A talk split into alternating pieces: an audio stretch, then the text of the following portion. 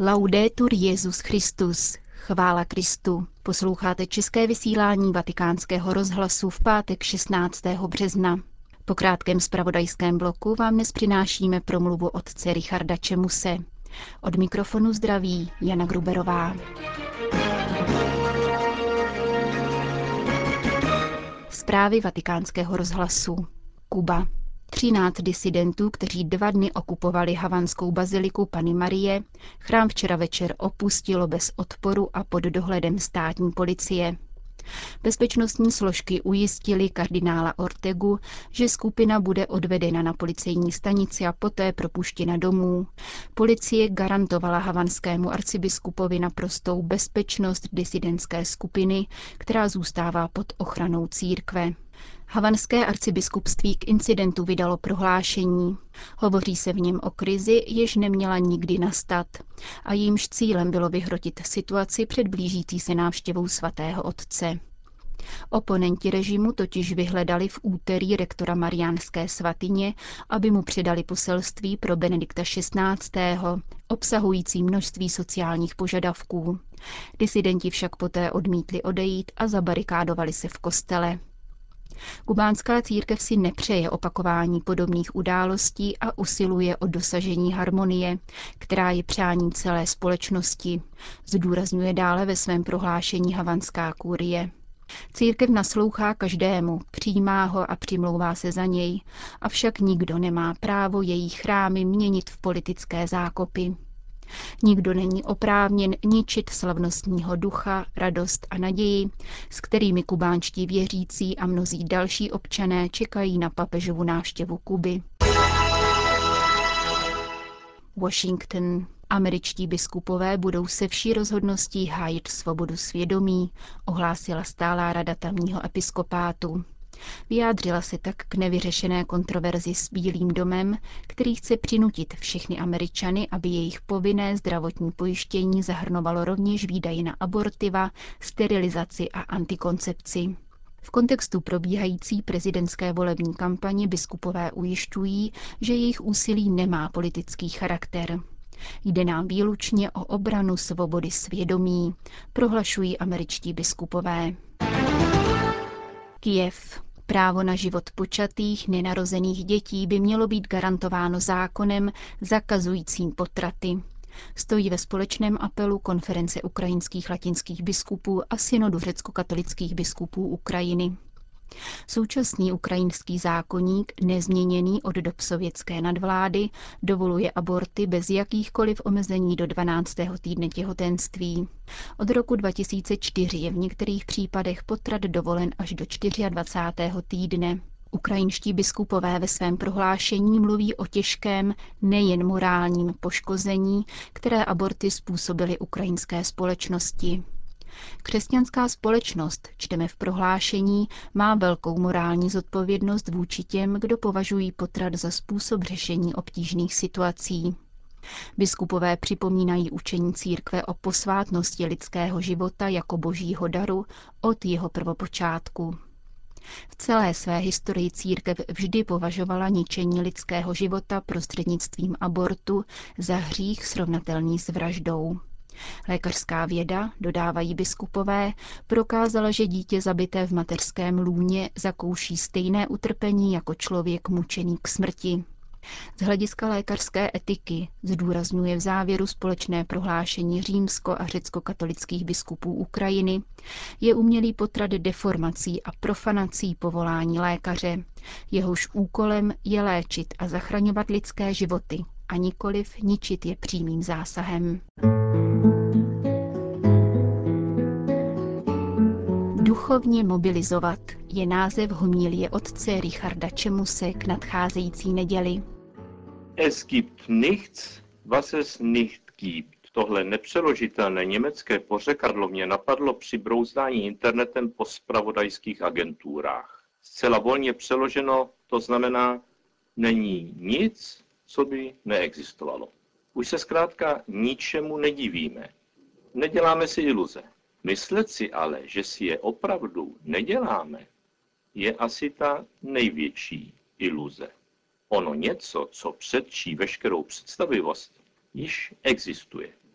zatím sice jen ve fantazii, ale ta se velmi rychle může stát realitou. Jsme již zvyklí na řeči o právu na umělý potrat.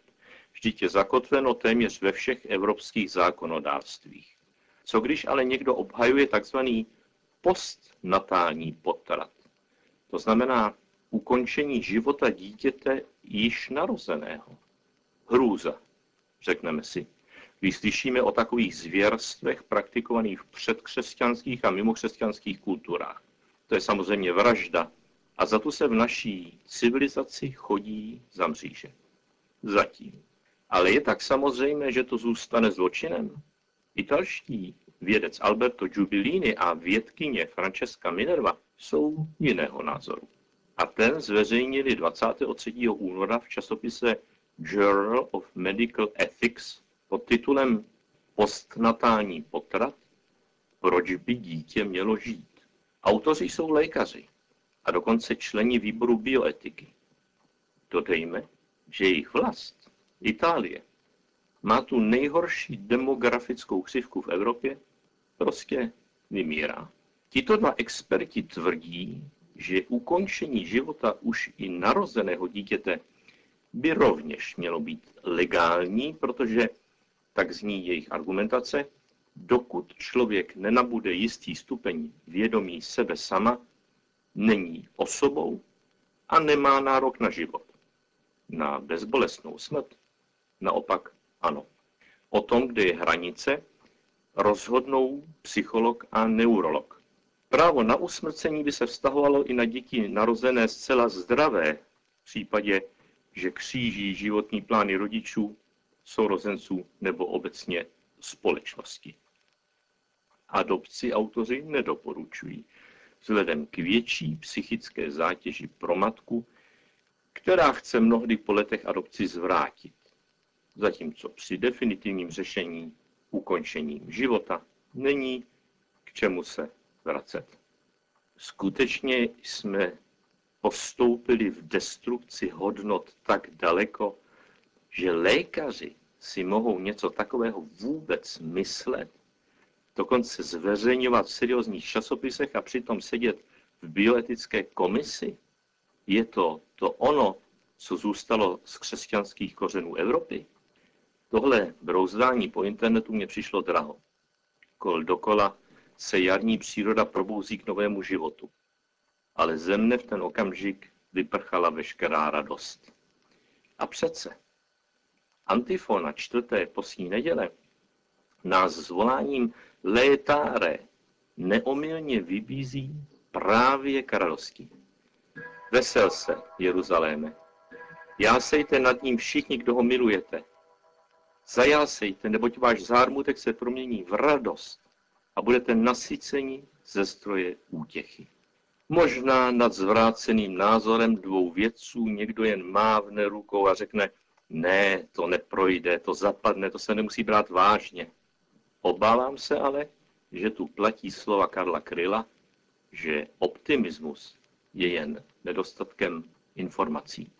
A neříkám to jenom proto, že jsem pesimista, ale že postní doba je dobrá i na to, osvobodit se od iluzí. Oto Mádr říkával, že odstnout se tváří tvář smrti je šancí uvědomit si hodnotu života. Také ale dodejme to, jak urputný boj doslova o život se svádí dnes od člověka. Na tuto duchovní vojnu musíme narukovat. Postní doba je přípravou na ní. Tak jako se Ježíš 40 dní na poušti připravoval na utkání se zlem, při kterém se stoupil až do pekel a pak vstal z mrtvých. Naše zbraně jsou modlitba, konání dobra a půst. Kdo se odebere do pouště, zmobilizuje všechny ďábly. Satan, mocnost temnoty a špíny, nesnáší čistotu. Evangelium k tomu říká, světlo přišlo na svět, ale lidé měli raději tmu než světlo, protože její skutky byly zlé. Každý totiž, kdo páchá zlo, nenávidí světlo a nejde ke světlu, aby jeho skutky nebyly odhaleny. Kdo však jedná podle pravdy, jde ke světlu, aby se ukázalo, že jeho skutky jsou vykonány v Bohu. Zde však se zlo hlásá neskrytě a veřejně. Je těžké brodit se bahnem a nezašpinit se, zvlášť když pokušitel se převléká za anděla světla a nabízí nám špatnosti pod záminkou dobra. My mu naskočíme a necháme se otrávit jedem hříchu. Právě zde, v bídě vlastního selhání, potkává člověk zcela nově Krista. Objevuje jej jako svého osobního spasitele a jedinou naději. Naději nikoli jako optimismus, že konečně dokážu žít podle Evangelia, ale jako zkušenost, že v Kristu mě Bůh miluje. Božský lékař z lásky ke mně bere na sebe můj hřích a jed mé duši se stává lékem. V tom je totiž původ všeho hříchu. Nevěřit, že jsem milován, a tím sám sebe zatratit. V postní době se snažíme omezit výdle, trochu tím zhubnout a vylepšit si linii. Máme radost, když se nám to podaří. Ale je to smysl půstu a je to ona radost, ke které nás zve neděle létáre, sotva. Pokání je naopak tichá, pokorná radost v srdci z mé prohry, protože on je v mé bídě se mnou. Zakusil to svatý Pavel, který dosvědčuje, milostí jsme spaseni.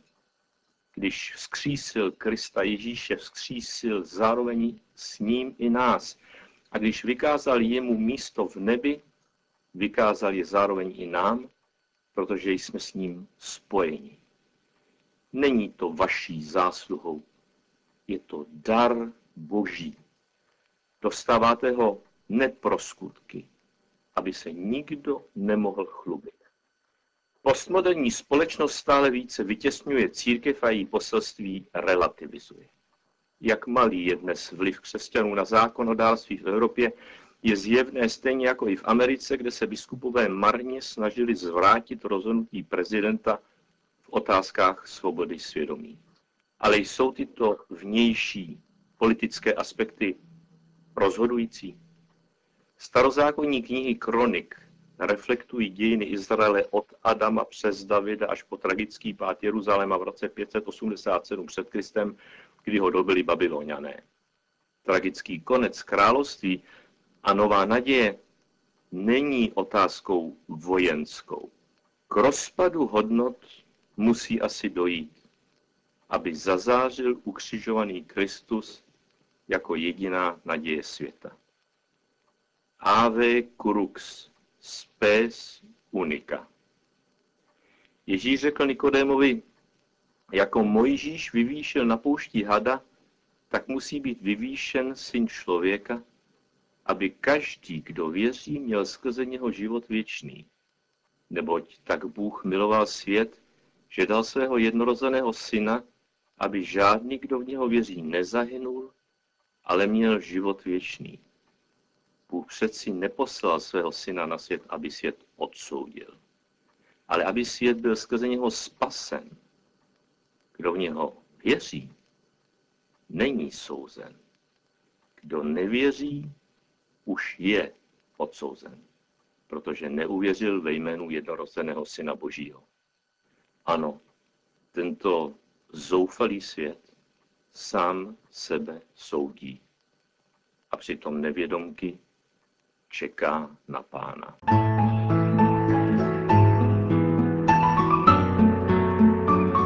Slyšeli jste promluvu otce Richarda Čemuse ke čtvrté neděli postní a tím také končíme dnešní vysílání Vatikánského rozhlasu. Chvála Kristu, laudetur Jesus Christus.